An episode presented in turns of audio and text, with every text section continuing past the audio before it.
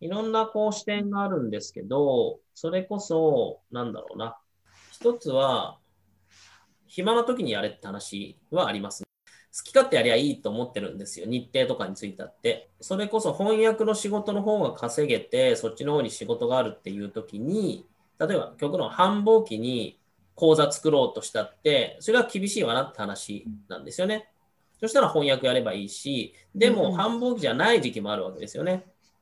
その時に、あの、やるっていうのは、まあ、一つのセオリーかなと思います。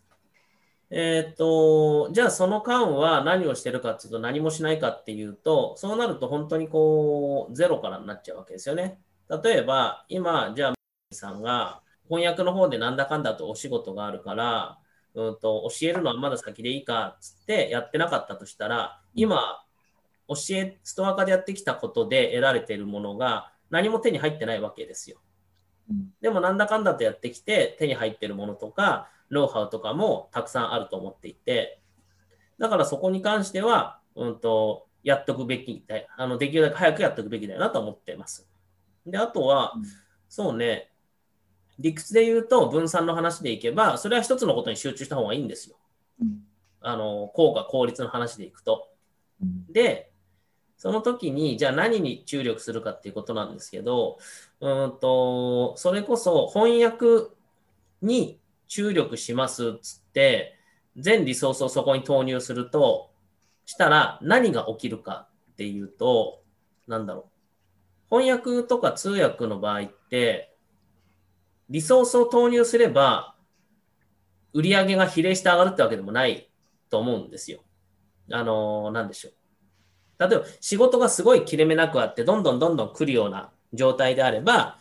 受ければ受けるほど売り上げにはつながるから、それはリソースを投入すれば売り上げ比例して上がるよねってことにはなると思うんですよね。でも、大抵そういうわけでもないと思っています。あの、時間はあるけど、結局、こう、あ、うんと、納品した後に常に仕事が埋まってるんだったら、その状態続けてもいいと思いますけど、そうでないんだとすれば、じゃあその時間何すんねんみたいなとこあるわけですね。パッと起きた時に。で、えー、っと、もちろんお休みするっていうのもあるだろうし、翻訳のスキルを上げるという選択肢もあるだろうし、でも、それだったらもうちょい先のことまで見て、うんと、教え業なりパラレルキャリアのことに時間を使うのがいいんじゃないのっていうのが、まあ、セオリー的なところかな。だから、うんと、効率の話だけではないってことですね。効率で言えば、それはもちろん一つに集中した方がいいよねってこと。で、だからこのなんだろうな、どれぐらいそこにリソースをかけてもいいと思っているのか、かけられる状況なのか、そもそも本人がどう思っているのか、何したいのか、次第かなっていう感じです。うんと、だから、マリンさんが、やっぱりでも教え業もこう楽しいし、もっとでも売り上げを上げていきたいんですよねっていうんだったら、うんと、やっぱそこには時間を使っていくべきだと思うし、で、使わないとできないことはたくさんあるわけですよね。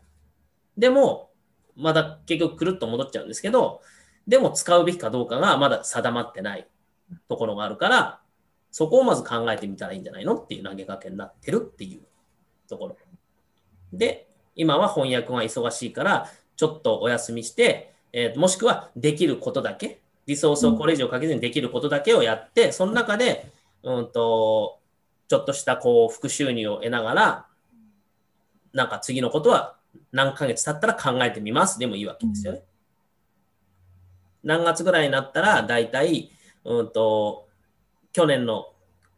まあ去年はね、あんまり参考にならないかもだけど、うん、何月ぐらいになると、おそらく依頼がちょっと減ってくると思うので、うん、その時まで、こう、意味をも、意図を持って先延ばしにしますっていうのがあるわけですよね。うん、そんな感じ。大体概論的なことになっちゃうんですけど、で、その上で、なんか、でもこういうケースはどうしたもんかっていうのがあるんだったら、まあ、そこを個別具体的に答えていくって感じかな。でも、あの、まあ、やっといたらいいと思いますよ。大前提としてね。あの、2つ以上のこと、種まきとしても。で、教え業を持ってきてるのってなんでかっていうと、うんと、通訳翻訳やってる方が、リソースとして持ってる可能性が高いからですね。ただ単に。だって外国語のスキルがあるはずだから、それを教えるっていうのってできるはずじゃない、スキル的には。だから出してるっていうところで、で、一方で、いや、そうじゃなくて、実は、なんだろう、こう、いや、通訳も翻訳も関係ないんですけど、うん。と、なんだろうな、例えば、そうだね、農業をこれからやっていきたいんですとかっつって言うんだったら、すげえリソースは離れきってるから、まあわかんないよ。いろいろ考えたらつながるのかもしれないんだけど、そうなると、もっともっとこう長いスパンで考えなきゃいけないわけですよね。そこに関しての労力も、例えば、ミンさんがストア化にじゃあ登録しました、教え業始めましたっていうところに、スタートするまでかけた時間とか労力に比べて、ものすごいかかるのはイメージできるじゃないですか。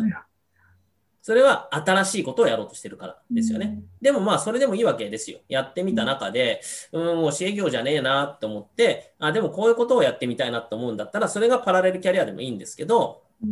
うんと、